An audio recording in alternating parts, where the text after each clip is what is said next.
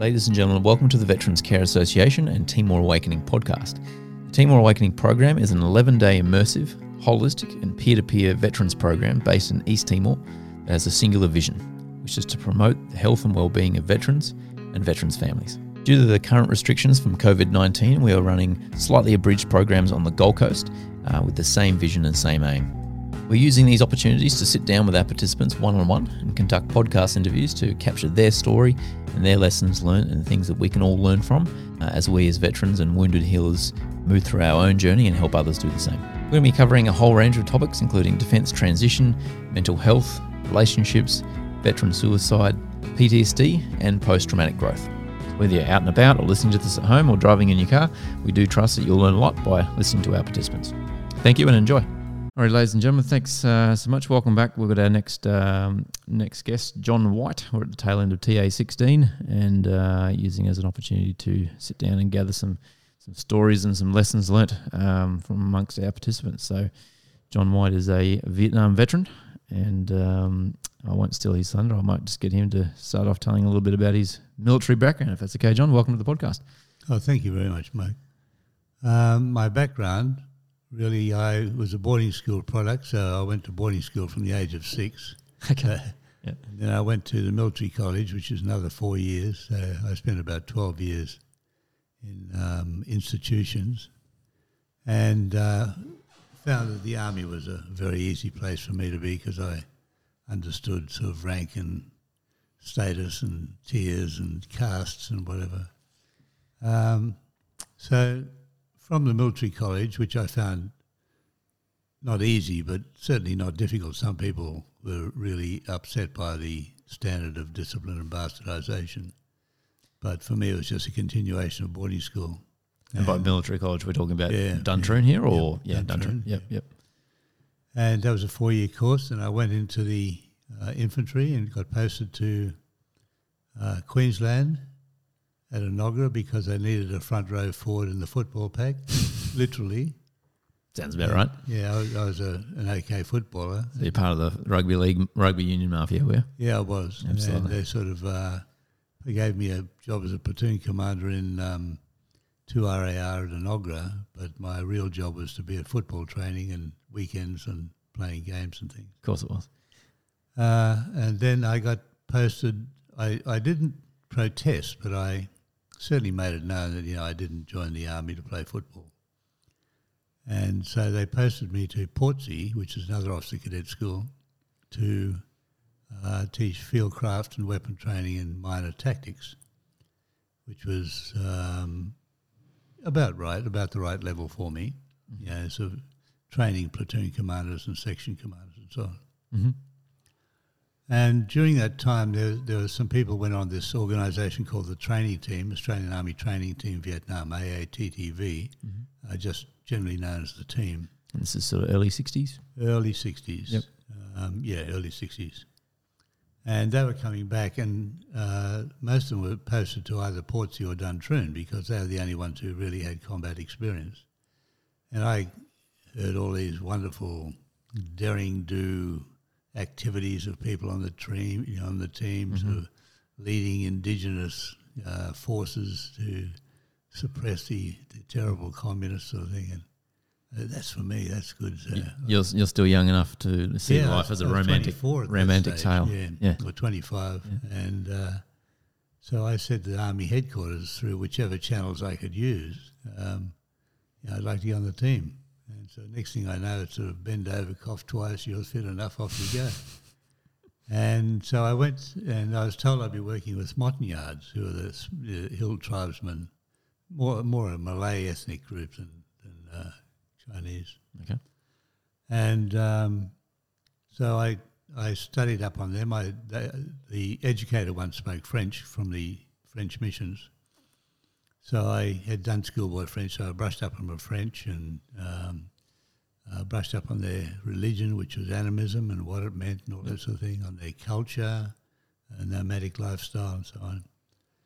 And then off I went, and I arrived at Da Nang to join my Montagnard troops, whom I'd done all this research on and uh, arrived there to find out I was actually a company commander of Chinese-speaking ethnic um, ethnic Chinese, but living in Vietnam, and they weren't allowed to be conscripted because they weren't allowed to be citizens, but they could be uh, engaged as mercenaries Right. Okay. by the Americans.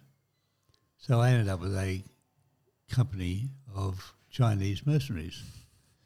And I thought that was great. And I went over there with this lovely idea. You know, Australians love to think they're the best jungle soldiers in the world and that sort of thing. And so I believe in that propaganda. And I went over there thinking, okay, now I'll train my Chinese that I know they were now to be the best, you know, sort of jungle operatives. That'll only take a month or two, and then I will be right. And I was called in at the end of the week and said, okay, you're going out on operations. Oh, yeah. when? They said next Monday. So about two weeks after I arrived, I go into the bush with 100 and, 130 or so uh, mercenaries, two other Australians, two Australian warrant officers who were posted with me to make sure I didn't stuff up too much. Because I'd never been in combat. Yeah, it's still 20, 24, 25. 25, yeah. 25, Yep. And uh, those two guys had been to Vietnam before, so they were, they were doing a second tour. Mm-hmm.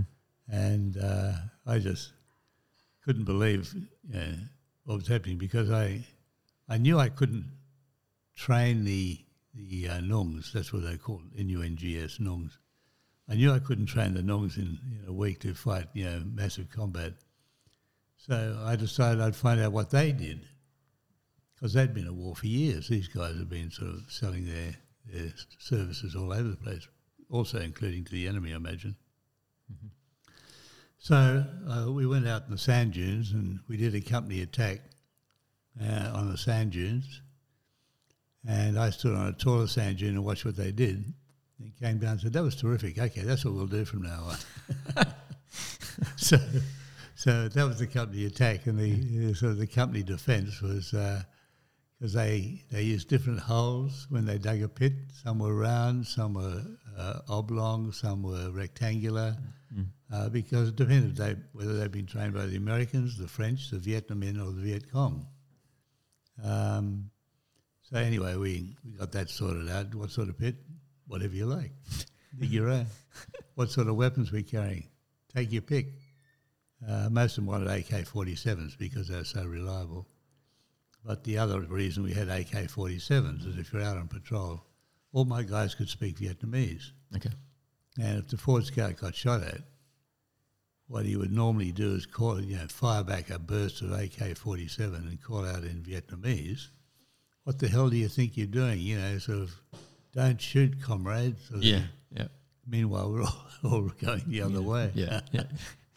bit, of a, bit of a deception. Op- It was different. Yeah, It was very different. okay. And what was the main um, sort of task that these guys, or that you had been given to give these guys to train them for anything in particular?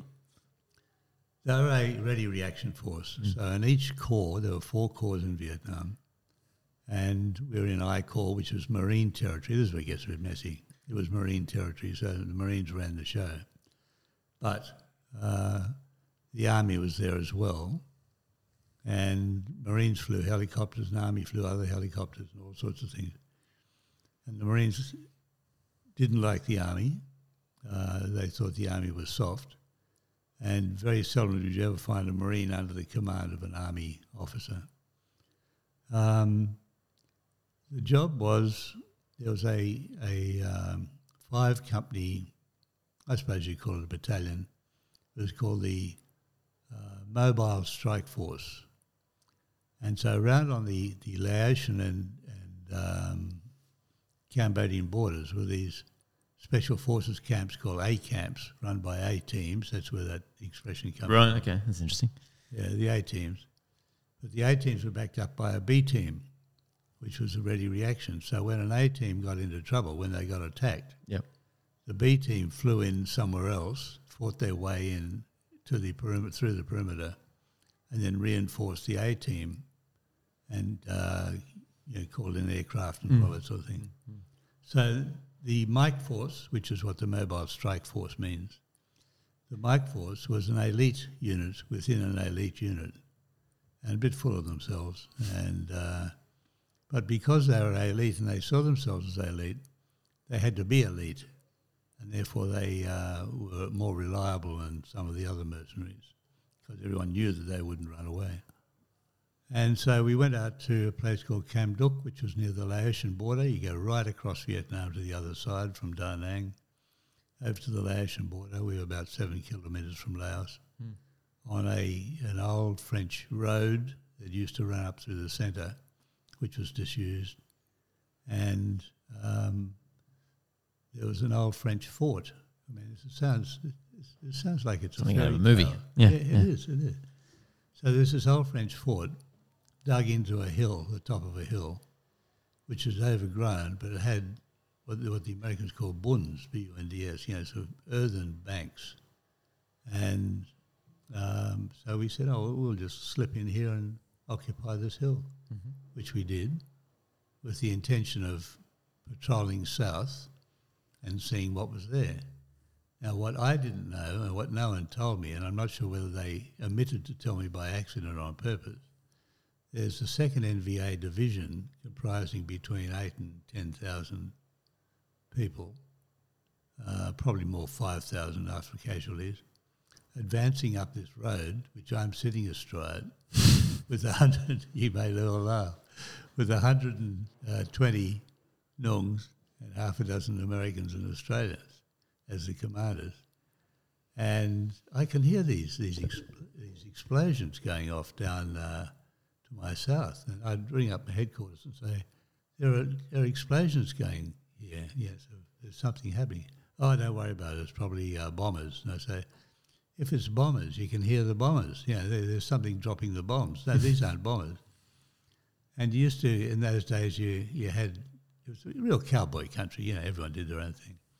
And you had these FACs, uh, forward air controllers, and they'd fly around. And this guy was coming over us, and I got his frequency and called him up and said, G'day. And he said, Oh, you an Aussie? And I said, Yeah, i just been down there for R and R. And we became, you know, best first friends for forever, sort of thing. And he said, uh, You know what's happening to your south? And I said, No. He said, They're building bridges. I said, What? "Oh, I thought you would have heard the explosions. Yeah, they're building a road and it's heading straight for you. And I said, I think I probably said shit or something like that. You know, I was, I was sort of a bit astounded because I, th- everyone knew what everyone else was doing. So there's no way in the world a, an NVA division was moving up a road without the Americans know about it. With armor? With armor? Tanks? With the, No, no tanks. Okay, no, yeah. Mm. they had everything else, but they didn't have ground-to-air missiles and they didn't have tanks. Right. Thank goodness. So um, up they come and they're getting closer and closer. And I say to my headquarters, which is 100 kilometres away, run by a Colonel Schungel, whom if he hadn't died, I would have shot him anyway. I really would have. He said, no, no, no, everything's under control. We're going to send you reinforcements, you know, of, we're going to hold and back you up and whatever. So the next thing I know, uh, they won't give me permission to, re- to retire, but they sent me 44 Marines with two howitzer guns, Marine artillery, and without asking me. And when I saw them, I said, "What the hell are you doing here?" They said, "Oh, we're here to you know, sort of save the world and world freedom and freedom from hunger and things." And I said, "No, you're not. You know, I don't want you here. Go away because we're leaving." And so no one would give them permission to go back. So they were in army territory, but they were marine guns. So who's going to give them the order? And the army says, you stay. So the marines said, okay, I was going to stay there. And I'm saying, you go. And so it was a bit of a bit of a standoff. And I, I said to, the, to my headquarters, they've got to go because I can't leave them here on their own. They don't have a bloody clue. They were hopeless in the, in the bush because they'd been trained to fire guns. But they couldn't fire the guns. ridiculous. They couldn't fire the guns because of the canopy, and the howitzers have got to fire up and over. And I said, "What are they doing here?" They said, "They're giving you fire support." And I said, "But they can't fire because we've got all these trees here. Yeah, they can't get past the trees." Oh well, yeah. So I'm sure it'll be fixed somehow. So then, they, then they sent me 36 CIDG, Civilian Irregular Defence Group, and these 36 were Vietnamese, and they were pretty bad boys actually. A lot of them were sort of given the literally given the choice of going out to Kham Duc and joining the CIDG or going to prison for theft or whatever. Yeah. Um, so they got sent out to me, and the next thing I know, my Claymore mine wires were being cut, and all also, I said, hello, we don't need this. so I told them to go home. So I put them on the road to go. And on the way back, they got ambushed, so they said. Because the next thing you know, about an hour after they left my camp, heading back towards their camp, which is about 10 kilometres away, uh, there's all this gunfire, bursts of gunfire, heavy machine guns, light machine guns, RPGs. I thought, oh, gee, the done the wrong thing here, they're in trouble. And the next thing, about an hour later, they turn up at my doorstep again, saying, you've got to let us in, we've been ambushed. And what I did notice immediately, of, of the 36 of them, not one was wounded, injured, anything. And so what I found out later is they staged this because they, when they came back to me, they insisted they come into the camp. And I said, no, I'll give you an area outside the camp where we can protect you, but you're not coming in because I still didn't trust them. Mm, mm. So, uh, meanwhile, the second NVA division's moving up the road, and I'd send patrols out. I took patrols out. I had to take them out myself because I had to show the Nungs that I wasn't one of those guys who stayed at, in the foxhole, that I was Yeah. you know, out there. So I always took a few uh, of the top Nungs with me, and they saw that I was okay as a, as a leader. So um, when we knew we were about to be done over, we now had about 200 people in the camp. Not the camp, it was a, it was a small fort, Mm. basically, dug in. We had about 200 people, but the, the North Vietnamese, who are very fine soldiers, it wasn't like they were a rabble sort Yeah. of marching up with pitchforks or something. These Break 'em guys were good, Mm, yeah. mm. We'd had a couple of contacts with them and, and we all knew they were good. So um, the next thing, you start hearing noises not too far away. And then every time we sent out a patrol, it'd get no more than a couple hundred metres. And, you know, we, were, we, were, we knew we were surrounded. So we knew we were going to get done over. Mm. So I got all the, I got hold of the Nung commanders, and I because my main concern was that the Nungs would say this is because they're survivors, they're mercenaries, Mm. and if they think they're going to get wiped out, they'll do something about it. Yep. So to prevent them taking off, which I hope they wouldn't, but I just need a double double ensure to prevent them taking off. I got them together and through their commanders and said, "Okay, now I know you are honourable soldiers, and I know you would not flee. We must stay and fight. We, we don't have an option here. So this is what we're going to do. When the first shooting starts, everyone gets in their pits with their weapon. You got 20 seconds, literally, to get in the pit with your weapon. Anyone above ground, obviously, then is an enemy and will be shot. So it really meant that if you left your pit and made a run for it, you got shot. and Good strategy. well, it was. It Yeah. was a, it was a good strategy because it didn't upset their their uh, uh, vision of themselves as being heroic people. But there was nowhere to run to anyway. You could just run out the other side and get in the jungle. I suppose a few did that. So anyway, about three o'clock in the morning, it all happens. It not happened the way I thought it would. I thought they'd put in an attack, and I was pretty familiar with communist um, guerrilla, not guerrilla, army tactics. So I was pretty sure they. So I was fairly aware of the of the uh, other side's what's the word tactics, Mm. and figured out I knew where they'd come in or try to come in. So I'd reinforce that with 30 cal machine guns and things like that. Had plenty of weapons.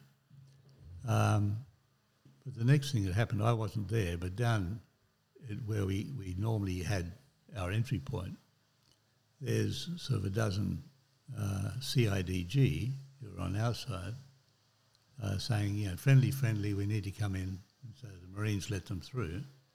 Then they threw satchel charges and grenades in where the Marine machine guns were. And I heard this and I dashed up from my, my hole in the ground. And the next thing I know is this great ball of fire coming towards me. They had flamethrowers. Oh wow. And I, I got down. I thought, I think we're being attacked. It was on. It was on, yeah. And so all you could hear was this gunfire. If you go to a rifle range and there's 50 weapons shooting all at once, that's what it sounded like. so I thought, oh, bloody hell. So first thing, i got to get some, some support here. So I dashed down to my radio, which is where I slept. It was just, was just a hole in the, in the ground. And um, got onto Kham Duc, which is the next place along, and said, we need help, we're under attack. And the guy said, don't bother us now, we just had a mortar round land. And I said, one effing mortar round, mate, we're under attack, we, we're, coming over the top. He said, no, no, we're busy. And he told me to piss off. So I got onto Da Nang, where the main headquarters was, and told them what was happening. They said, okay, fine what do you need? And I said, anything you got. so they sent out a, a, a, what they used to call a spooky, which is a, a, a DC3 or a DC4 with one half of it cut open. And they had four, three or four Gatling machine guns oh, yep, yep, yep. along the side of the aircraft. And they fired the guns by, by um, directing the aircraft, so they'd tip it over and very where the rounds land. And these things came in, so they, they dropped flares, and we had a 4.2 mil mortar, which was firing flares, but all the crew got wiped out. So I sent another couple of people up there to get it going again. They got wiped out, so that was the end of that. But by then, this this uh, spooky arrived with uh, flares and Gatling machine guns. They said, "Where do you want me to fire?" I don't I don't know how I got to speak to them. I spoke to them. I spoke to combat aircraft. Somebody did something wonderful somewhere uh, on my team it was probably the communications guy who got killed early on. So he set it up, but it wasn't there to use it. Mm-hmm. And so um, I said, okay, this sounds awful, but I want you to fire on this corner of our fort. And they said, that's your area. And I said, I know, but we don't own it anymore. So we didn't. I, I imagine I killed some wounded Nungs. I, you know, I don't. I don't feel comfortable about that, but I didn't have a choice. It was yep. a sort of uh, an either or choice. It's a bit of a broken arrow kind of scenario. Exactly. Mm. Uh, so they did that, and that settled everything down. Meanwhile, some grenades that they'd thrown had landed in an old ammo pit where we'd kept spare ammo, and that started exploding. And that was on the far side of the fort. And so anyone between that and the uh, between us and the fire became silhouetted and so they were easy targets. And they were, they were after uh, my bunker. I knew that because they kept getting on top and trying to swing things down through the window. And I had another machine gun manned by an Australian, and he kept hosing down my bunker. So, yeah, it was really, really, really tenuous stuff. Anyway, it all sort of settled down after a while. The, the uh, NVA had got in and taken over probably about two thirds of the fort, and the um, uh, NVA had stopped attacking. And I read once, um, many years ago, the person who puts in the last attack wins. And I've always remembered that, and, and it struck my mind on the day. I thought, oh gosh, perhaps we better put in another attack. So I got hold of the Australians and said, put in a counter attack. And it was about dawn. This had been going on for about three or four hours. About dawn. And so Don Cameron, whom I owe my life to, stood up and said, "Righto, all you, you know, come on, let's go, let's counterattack, let's go, charge." And he came running across the, the helipad, and he was the only one. it was Don by himself. And he reckons the Nooks got so embarrassed about him being on his own, they sort of reluctantly got up and joined in. So anyway, couldn't write a movie this good. It was. They came across and uh, pushed the, the North Vietnamese back over the edge of the fort, and probably no more than sort of thirty meters, forty meters from our people, and everyone's shooting at each other, and there's mm. mortar bombs coming in and rockets. Uh, one of the chopper pilots told me he'd never seen so many rockets fired at one time. They were just shooting these these rockets at us, and we were taking casualties, of course. And so we got them back there, and then dawn came up, and they they held off. They didn't want it because the moment dawn came, and the cloud cleared. Normally, the cloud stays there till about 10 o'clock in the morning. On this morning, this morning alone, it cleared at dawn, and I had uh, stacked above me Phantom jets with 500 pound bombs, which make a hell of a din. Mm-hmm. And they started dropping 500 pound bombs, you know, sort of a bit away from the perimeter, maybe 200 metres or so. Um, and the concussion alone mm. is, but then they dropped down to 250 metre uh, pound bombs. And then they brought in some aircraft with Gatling machine guns who just flew along the, the rim. We knew where the enemy was, and the guys in the plane said they can see him, see him lying there in the, in the jungle, sort of waiting to see what happens next. So those poor bastards got massacred. Mm. And then this went on for a while, and, and then I thought, okay, it's a standstill. They were still mortaring us and uh, rocketing us and gunning us. And I said, oh, we've got to get out of here. So this is where Mike Force comes in. We were Mike Force, but another Mike Force company was to be flown into our chopper pad and rescue us. But the first and second Mike, no, the first Mike Force chopper, which was a CH-46, came in and they all got out and came and joined us. The next two choppers got shot down and landed on the on the uh, helipad, which blocked the helipad. Mm. So there was no further reinforcements available. And I said to the Americans, you know, we, have got to get out of here. I, I, need some help. And they said, don't worry, reinforcements are arriving. This was about seven or eight in the morning. And I thought, oh, that's great. You know, so I said, well, where are they going to land? Because the only way you can get here is by plane. And they said, don't worry, don't you worry about it. I said, of course I'm worrying about it for crying out loud, you know. I need to support them when they arrive. And what I found out later by reading the records is they had no reinforcements. They had no intention of reinforcing us. They wanted us to stay there yeah. so we would delay the main force so they could have more time to fly the Americal Division, which is an American Army division, into Kham Duc to stop Kham Duc being overrun. So we were collateral damage. You know, mm, sorry, sorry mm. about that, but you got to go. Yep. So, um, and one of the things I like about myself is I'm independent, and uh, this just didn't make sense to me. And I went back to him a couple of times, and at about eleven o'clock, I said, "Look, you know, guys, if you get reinforcements here, it'll have to be soon because we've got another night coming up, and my guys won't be able to handle another night. We're short on ammo, we've got no water, you know, so uh, they're all getting a bit twitchy." And so they said, don't worry, reinforcements on their way. And so I said, okay, here's the deal. If there aren't reinforcements on the ground here at 12 o'clock, I'm leaving at 1 o'clock. I said, no, you can't do that. And I said, okay, fine, thanks. And so at 12 o'clock, there was no sign of anything. You know, nothing was happening. It wasn't going to happen. By this time, your, your intuition is telling you that they're yeah, not coming. It is, it's, it's, yeah. You're on your own job yeah. sort of thing, yeah. So I had the, the medevac choppers come in I had I had forty three dead Nungs, eleven dead Marines, a couple of dead Special Forces, and uh, and Vietnamese Special Forces. So I had a lot of lot of dead bodies around.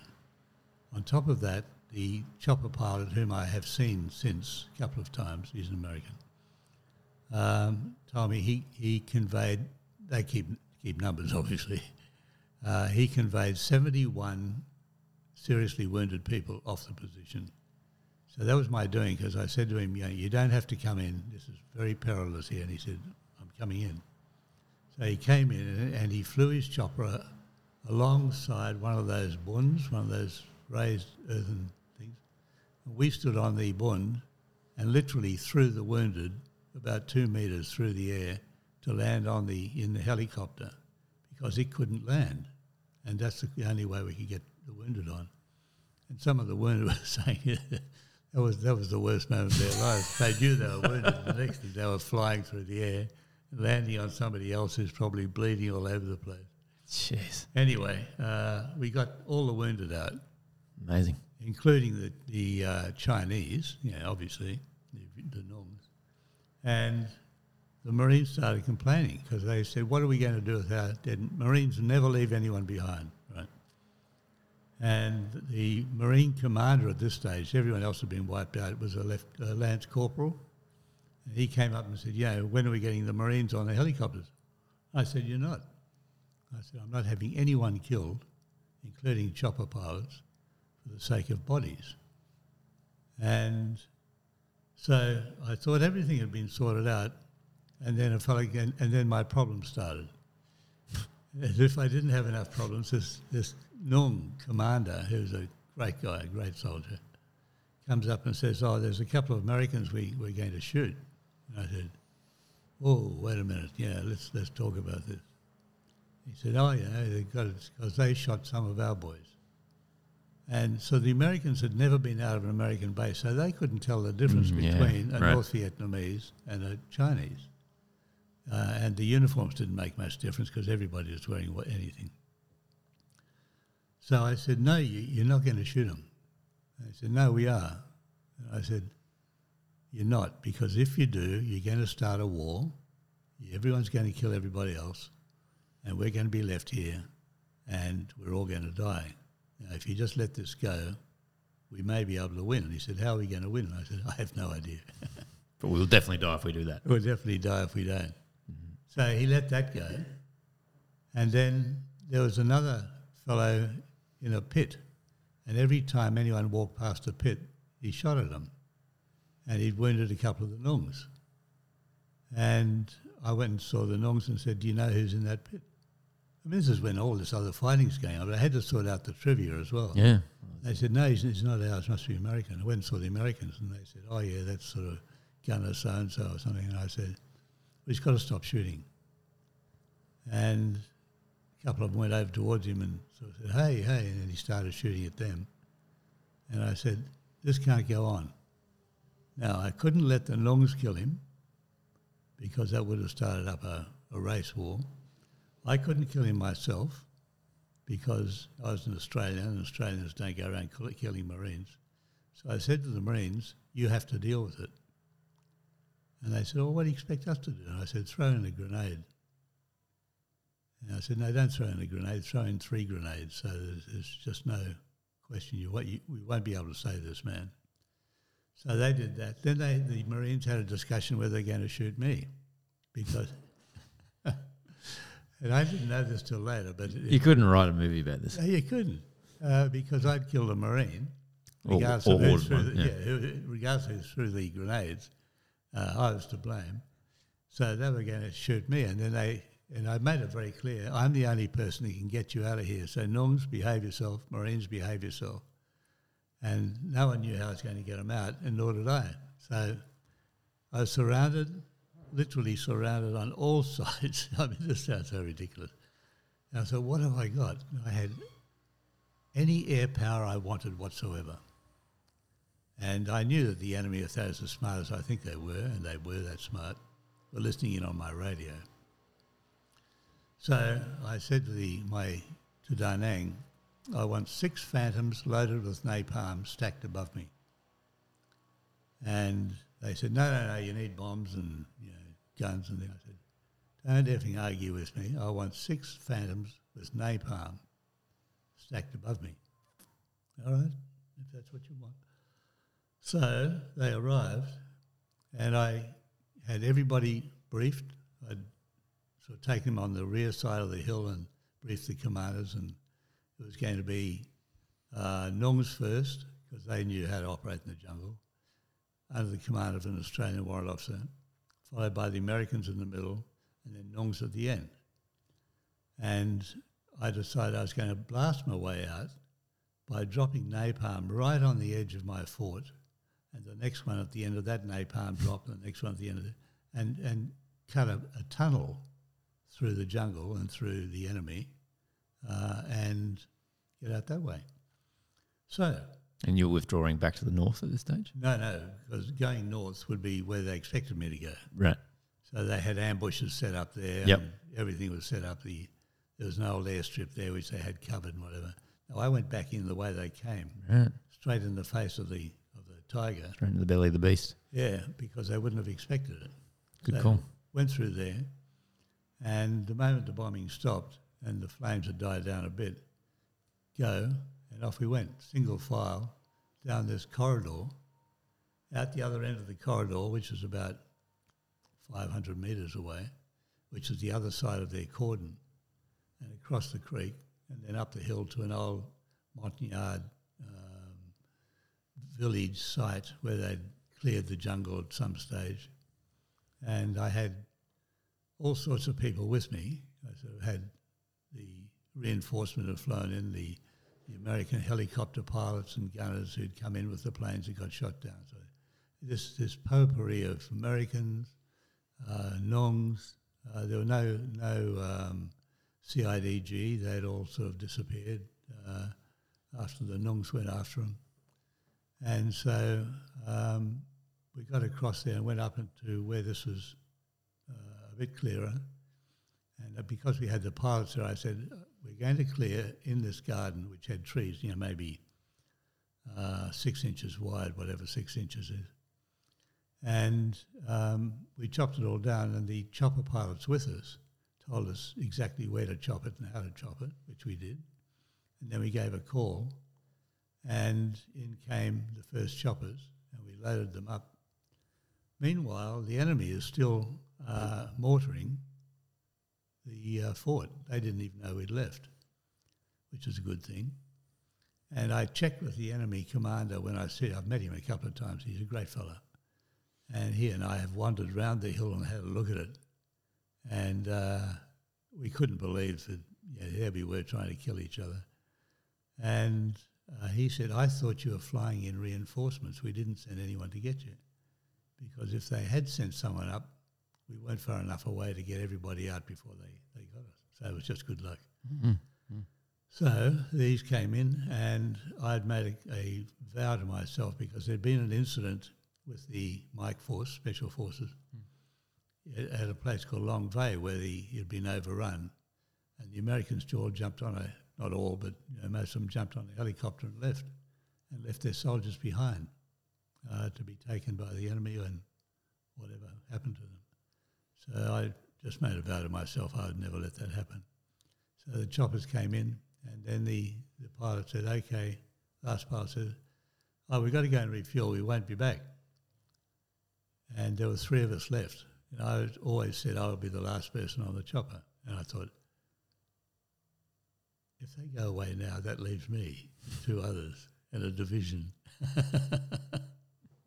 so I got on the chopper and I'm not sure how many it was meant to carry, but it certainly wasn't as many as we got on. Mm. And he couldn't get it off the ground. And the pilot turned to the, the crew captain. The crew captain turned to me and said, We need three or four of you to get off. I said, We're not getting off. I said, You can get off. I'm not getting off, and I'm going to be the last one on. So they thought that was a bit rude. And then they said, Okay, jettison, which means that everything gets thrown overboard. 50 cal machine guns on the side, unclipped over the side, everything, toolboxes, everything in the, the back of the chopper. So I said to my guys, okay, everything over the side. And there's this one Marine, and he's standing there with his rifle across his chest like he's on parade. And He said, and he said to me, I remember this so clearly, a Marine and his weapon are never separated. I said, well, you can hang on to it and we'll throw you over, or you can throw it over by itself. and I was serious. I was serious. I get the stuff around. So everything went over, including a, a, a Corporal Fuentes, who was a, a Marine. And I just re- I, I remember him because there was this Marine, he was a scrawny little fella. and there he was standing in his underpants. And I said to him, and underpants and boots. I said to him, well, you didn't have to throw your clothes off. He no, I didn't. I said, and we forgot about that. But when I went to America to go to the funeral of the of the uh, Marines we left behind because they, they recovered the bones and uh, buried them at Arlington. When I went over to go to that, I, I was asking around, I said, Who, am I imagining this or was there someone there in their underpants? And somebody said, no, that was Fuentes. And I said, is he here? Yeah, he's sort of over there. And I saw this scrawny fellow. I said, yeah, that's him. Standing over there in, the, in nothing but his undies. And I went over to him and I said, am I making this up or were you in your underpants? And he said, no, I was in my underpants.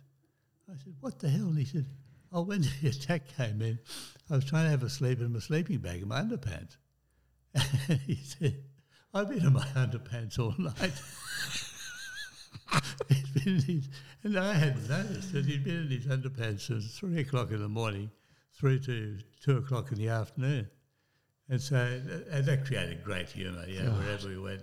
He must have made a pact with himself that he's never going to allow Yeah. himself to be killed wearing nothing but underwear. That's, That's right. And there's a story I told the group before. There's another one where there's a fellow called, uh, oh, I've forgotten his name, he'll come back to me, uh, American medic. He got flown in as a reinforcement Mm. Because my medics had all been killed. And uh, he'd been on operation the day before, come in, was absolutely beggared, and lay down and had a sleep, and got woken up about three o'clock in the morning when our attack came in. And someone said, they've lost the medics out at Dr. Buck. Get dressed, you're going out there. We're flying some medics out there. So he got dressed, but he didn't want to put on his dirty clothes. So he put on some other clothes, someone else's clothes, which is, you know, what people did. And uh, he realised they were too tight for him, but he, he was being harassed by his commander to get out there and get on the chopper. So he arrived with these clothes, and during the day when he's squatting down, attending wounded and looking after people, whatever, the seam on the pants split from literally from his ankle right through to his fly, and the, the pants were hanging open. And he did. he, he got dressed so quickly, he, he he just didn't bother putting on underpants. So it wasn't a pretty sight. So when we arrived where the choppers were going to pick us up, everyone's lying on the ground, sort of facing outwards and doing the soldierly thing. And uh, he rolled over on his back to get my attention. He, he sort of thought, I'm a, I'm, I'm a medic, you know, I, I don't really want to be a, an infantryman shooting. He said to me, uh, oh, Captain, yeah, sort of, uh, where do you think I'll be when, when we go out? Would you, you want me at the front or? And I said, Hell yes. I said, I don't want the last thing I see in this world to be your dick. You're the first per- you're the first person on the next chopper. now I don't remember saying that, but every time I see any of these Marines, and they come up every now and then in my life, they always remind me of that. That was sort of my apparently my my byline.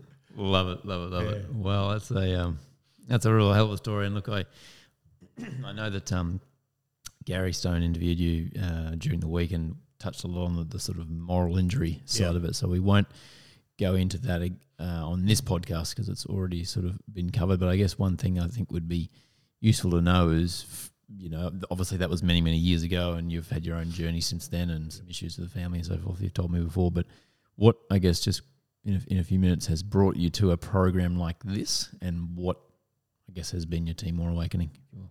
My overwhelming what's brought me to this is my overwhelming desire to help other people who've been down this, who are going to have to go down the same track as I have. Mm.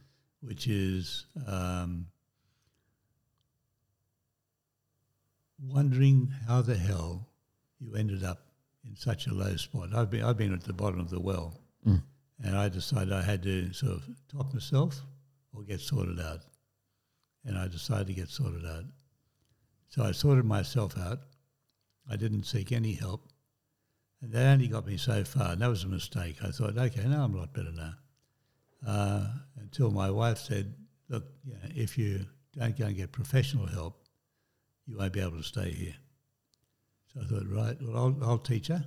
I'll go and check in with a shrink who does PTSD, and he'll tell me I'm fine, and I'll come back and tell her I'm fine. And I get off my back, and I went there for a one-hour appointment with this guy.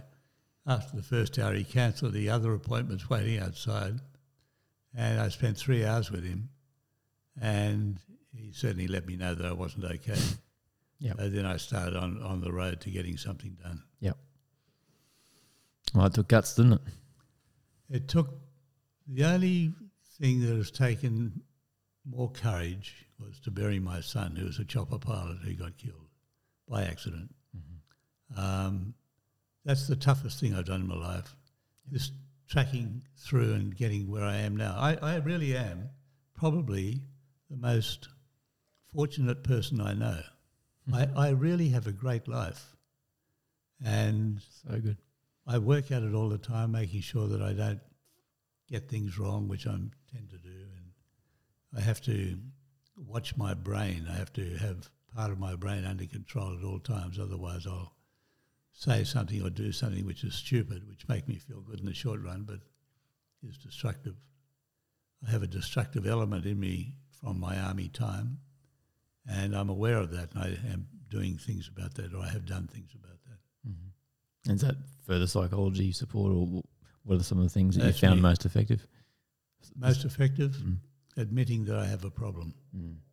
That's that's the absolute first step. It doesn't matter what you do or how you think. If you can't go up to somebody, anyone, as I'm saying to you now, I have a problem. I had a problem. I have it. I will have it for the rest of my life. I just have to manage it, uh, which is what I'm doing. That's the most effective thing I've done. Got to call it out and name it. Yes. Amazing, amazing, and uh, thank you for that. And I guess uh, now that we're at the tail end of this program, uh, has there been anything in particular that's jumped out at you as as being an aha moment or something that you really resonate Yes, with? indeed there has. There's this concept which has been floating around for a number of years in the United States called uh, moral injury. Mm-hmm. And um, that's what I'm dealing with now. Because even when I was in Vietnam, I wrote back to my wife and, and said, I think I might be on the wrong side here. And that's a pretty difficult thing to do, to admit, because you're going to take your soldiers out and kill people. And the better I am at I was at my job, and I was good at my job, the better I was, the more people got killed. And just as to finish up, I uh, when my son died in a his, his helicopter crash, I was devastated. I really found out what grief was about. I bet. Really found out. Mm-hmm. And about two weeks later, after the funeral, I wake up at about two o'clock in the morning, and I thought, "Bloody hell!" That's how I feel about losing my son. I've been responsible for the deaths of 300 people or more, and every one of those had a parent or parents who have feeling, who have felt and are feeling exactly the same as I am. What sort of person am I? And that made me go right back to scratch and, and just look at who I was and what I was. And it wasn't an easy journey because I, I felt so immoral. I imagine that's a pretty heavy. That's, that's my next journey. Yeah, yeah. Well, that's uh, yeah, you're an inspiration, uh, John. And I know that that's not just for the people who are listening to this at the moment, but also the people that have uh, yeah, had the pleasure of being with you on this program. Like it's just such a um, a breath of fresh air to bring these perspectives and know that a lot of the things that guys are going through in kind of more contemporary ages. Um, each It's the same thing. it's the same thing. Each case is Same of its own merits, but it's it's not necessarily new. It's sort of been around a while. Um, so yeah, it's really Well, I have found that by telling it as it is, as I just have done now, and I certainly did the other day with, with the people here, um, it's a it's not only a cleansing thing for me, but it, it's sort of saying, this is in front of you, and if you can't start now, when the hell are you going to start? Because some of the people here really are stuck and they don't like themselves. They don't like what they did, but they don't know what to do about it. That's it. amazing. John, is there anything else you wanted to sort of uh, throw out there before we Oh yeah, I got about another two hours worth. Yeah. Well, look, I, I could definitely uh, see myself uh, interviewing you again. I know we've Well, that, we've got that, that was my first, I think, eight weeks in Vietnam. I only had ten months to go. we might have to make this a, a series, but uh, look, well, I think we'll, we'll, we'll wrap up there. We've obviously got. Um, I know you're, you're leaving also after lunch. We've got Yeah. some other people to come in, but uh, once again, thank you so much for sharing that. Uh, I really know you. that's benefited a lot of people, and I look forward to our next chat. okay, thanks. Good on John. Bye. Thank you for listening to our podcast. We trust it's been valuable. If you've got any comments or questions, feel free to reach out to us at support at veteranscare.com.au. And we do encourage you share this podcast with anyone you feel really needs to hear it and keep a lookout for our next episode. Thank you.